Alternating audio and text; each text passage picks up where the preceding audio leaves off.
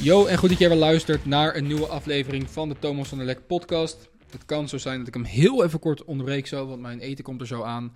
Ehm, ik ben tijdelijk gestopt met mijn privéchef hier in Dubai. Ik heb mijn personal assistant dat op stop laten zetten. Ik weet niet, het is super chill en... ehm, maar ik weet niet, ik was gewoon een beetje klaar met diezelfde maaltijden de hele dag. Ik werd er gewoon een beetje gek van. Dus eh, ik leef weer heel even op Deliveroo. Het is een soort, eh, hoe zeg je dat, soort, ja, soort thuisbezorgd, soort Gojek als je wel eens een Bali bent, of Uber Eats, of hoe je het ook wil noemen. Dus eh, ik bestel nu zelf gewoon. En het is niet dat ik de hele dag pizza zit te eten.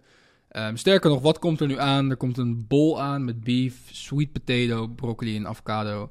Ehm, gewoon de good food natuurlijk. Maar ik weet niet, het was een beetje klaar de hele tijd met, met diezelfde maaltijden. En iemand in mijn huis. En ja, klinkt allemaal alsof ik het allemaal heel zwaar heb. Het valt allemaal mee. Maar ik weet niet, soms moet je gewoon dingen even een beetje switchen. Je werkplek, je, je eten. Want als je te lang van hetzelfde doet, ga je het ook minder waarderen. En dan begint het gewoon eh, vervelend te worden. Dus wat je eigenlijk met dat soort dingen moet doen, is je moet eigenlijk een beetje op je hoogtepunt stoppen. Dus stel je voor, jij hebt bijvoorbeeld een hele fijne werkplek ontdekt, bijvoorbeeld een hotel bij jou in de stad. Ga daar niet te vaak heen, want dan eh, is het op een gegeven moment niet meer leuk en dan ehm, ga je het helemaal niet meer willen. Of je kent het gevoel wel dat je een nummer hebt, dus eh, er is een nieuw nummer uitgekomen of je hebt een nummer ontdekt, Spotify bijvoorbeeld, en je streamt dat nummer gewoon helemaal kapot. Van de een op de andere dag vind je het nummer gewoon niet meer leuk en kan je het nummer gewoon niet meer aanhoren. Terwijl als je het gewoon een paar keer luistert en dan niet gaat overluisteren, zeg maar, dan blijft het gewoon leuk. En eh, dat was met dit. Dus privéchef op zich nog wel chill, maar ik dacht, joh, laat ik gewoon nu even stoppen. En eh, ik pak die vanzelf wel weer op, ehm, als ik daar gewoon weer zin in heb. Maar dat is niet waar deze podcast over gaat. Want deze podcast, deze podcast gaat over een story back van mij uit, moet ik het goed zeggen, 2020. Ik was 17 jaar. Ehm, nou, je luistert natuurlijk al langer naar de podcast, dus je weet dat ik ben begonnen met e-commerce in 2019. Nou, 2020 draaide al, eh, al best wel lekker. En eh, op een gegeven moment, ja, we testen verschillende producten. En ik had een product gevonden waarvan ik dacht, wauw, dit product heeft wel echt op, eh, potentie. Loste een heel mooi probleem op. Ehm, was een outdoor product. In die tijd adverteerden we nog via Facebook. Ehm het was een soort huistuinproduct, zeg maar. En we konden die verkopen voor eh 45. Oh, daar is mijn eten. Jongens, cliffhanger, komt die zo aan. Ik zet hem even op pauze. Oké, voor jullie was dit een pauze van 1 seconde. Voor mij eh 20 seconden. Ehm, ja, ruikt wel weer goed. Dus die ga ik zo opeten. In ieder geval. En als je denkt van, yo Thomas, dit is een podcast, het moet allemaal serieus zijn. Yo, als je op zoek bent naar een hele serieuze podcast met een script en woord voor woord, ben bij mij niet aan het juiste adres. Ik ga dingen niet mooier laten lijken dan, dan het is. Ik ben gewoon mezelf. Je kan van me leren, kan je inspireren als je het tof vindt. Luister je verder, net als duizenden anderen. Vind je het niks en ben je op zoek naar een scripted podcast? Yo, er zijn vast genoeg mensen van wie je dan kan leren. Ehm, in ieder geval, 45 euro, verkoopprijs. Kocht hem, kon hem inkopen voor een tientje. Tenminste, dat dacht ik. maar daar kom ik zo op terug. Dus eerste dag volgens mij iets van 80 euro de advertenties in. Er kwam echt iets van 1100 uit.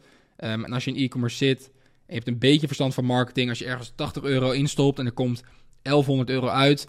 Ja, dan weet je dat er gewoon potentie in zit. Dus ik dat product een beetje opschalen. Super hyped. En tegen die tijd had ik volgens mij al wel wat twee, drie ton maanden gedraaid. Ehm, dus op zich ging het al wel redelijk lekker. Het was nog niet heel consistent. Soms kakte het dan weer in naar een ton per maand. Ehm, maar dit was echt zo'n product waarvan ik dacht: wauw, dit is gewoon echt zo'n tonnenproduct. Super goede marge. Dus eh, schalen. Totdat mijn leverancier twee dagen daarna ineens zei: van, Yo, weet je zeker dat die inkoop 10 is? Ik zeg: "Huh, Wat bedoel je? Bleek het dus dat het product helemaal niet bestond. Dat het product eh, veel, veel, veel duurder was. En dat we alle klanten moesten terugstorten. En dat ik echt flink verlies maakte. Dus volgens mij maakte ik. Moet ik het uit mijn hoofd goed zeggen? Kijk, we hadden die advertentiekosten ook betaald. Dat was een paar dagen later. Ik denk dat we ergens richting de 20, 25k door de wc hadden gespoeld. Ehm, en nu denk je misschien van, wow, Thomas, wat erg en zo. En dat klopt. Het was niet chill. Ehm was ook een beetje mijn eigen schuld. Want ik had echt totaal geen goede research gedaan. Ehm, en dit overkomt je eigenlijk nooit. Mij op dat moment wel. Maar in ieder geval, ik weet nu hoe je die fouten kan voorkomen. Maar ehm, het was in ieder geval best wel een klote situatie. Want eh, ja, je moet veel geld terugbetalen. Want je moet je voorstellen, je hebt die advertentiekosten een paar dagen al betaald. Dus dat geld is weg. Je hebt bestellingen gedraaid. Maar die moet je allemaal weer refunden. Dus al die advertentiekosten van die paar dagen. En dat loopt op. Dat is letterlijk gewoon verlies. Want ehm, normaal dek je die advertentiekosten met de omzet. Alleen die omzet valt compleet weg. Omdat we iedereen moesten refunden omdat die inkoop veel te hoog was. Dus je begrijpt wat ik bedoel. Ehm, flink verlies gemaakt. Leergeld noem ik het. En hier komt de les.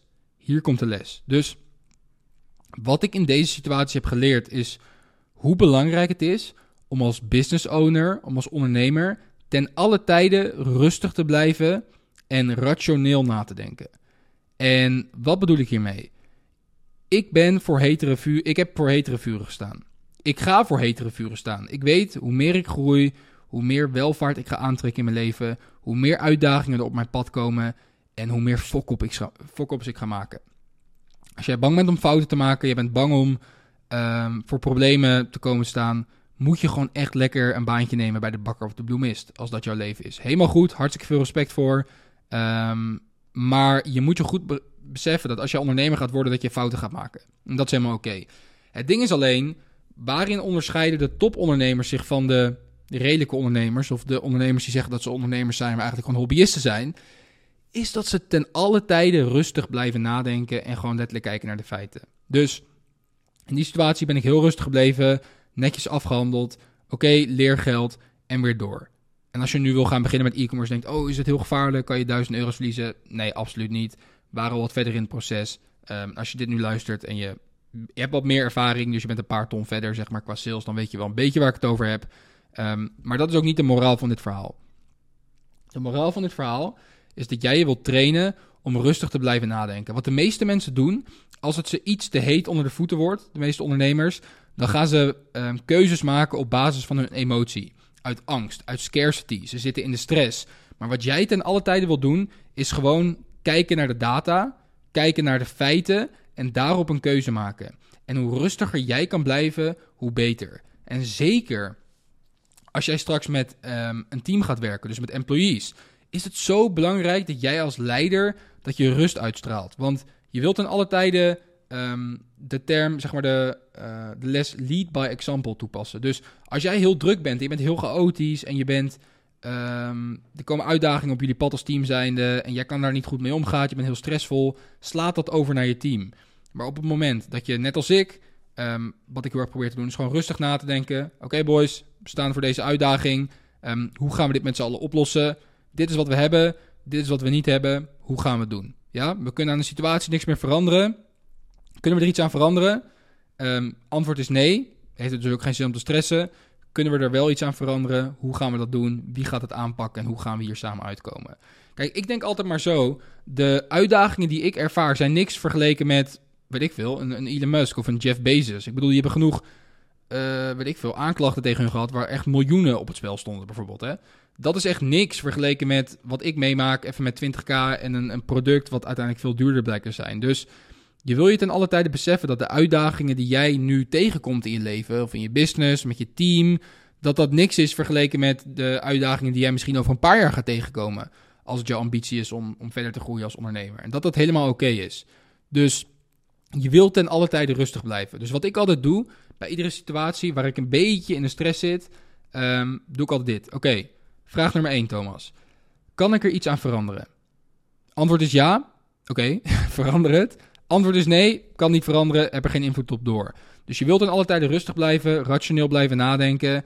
En op het moment dat jij je goed kan um, gedragen in dat soort stressvollere situaties, ja, kan, je, kan je jezelf veel sneller aanpassen, ga je veel sneller groeien, ga je veel sneller stappen maken. Dus uh, ja, dat is eigenlijk toen ik dat had geleerd. Dat was in 2020. Vandaag de dag doe ik dat nog steeds. Ik probeer altijd gewoon rustig te blijven, rustig na te denken. Ook als bijvoorbeeld Ecom Freedom members naar me toe komen of naar ons toe komen tijdens de calls of wat dan ook met uitdagingen. Zeg ik, yo, haal even rustig adem. Wat is er nou echt aan de hand? Kan je hier iets aan veranderen? Nee. Kan je er wel aan veranderen? Oké, gaan we dat samen oplossen, right? Dus op het moment dat je gewoon rustig blijft, je denkt normaal na, dan uh, ga je veel verder komen. Is het leven ook een stuk leuker. En uh, that's it. Dus, hoop dat je dit een toffe podcast vond. Dat je iets met deze les kan, weet ik eigenlijk wel zeker. En uh, ik wil je sowieso heel erg bedanken voor het luisteren. Mocht je nou meer van mij willen zien, horen, ga alsjeblieft naar YouTube. Typ in Thomas van der Lek. Maak super dikke video's. Ook over hoe je kan starten met ondernemen, e-commerce. Laat ik alles zien. Uh, tips over mindset, mijn lifestyle. Hoe ziet een dag in het leven in Dubai er voor mij uit? Alles wat jij uh, waarschijnlijk tof vindt om te zien. Dus ga sowieso nu even naar YouTube, Thomas van der Lek. En dan uh, zie ik je daar. Ciao.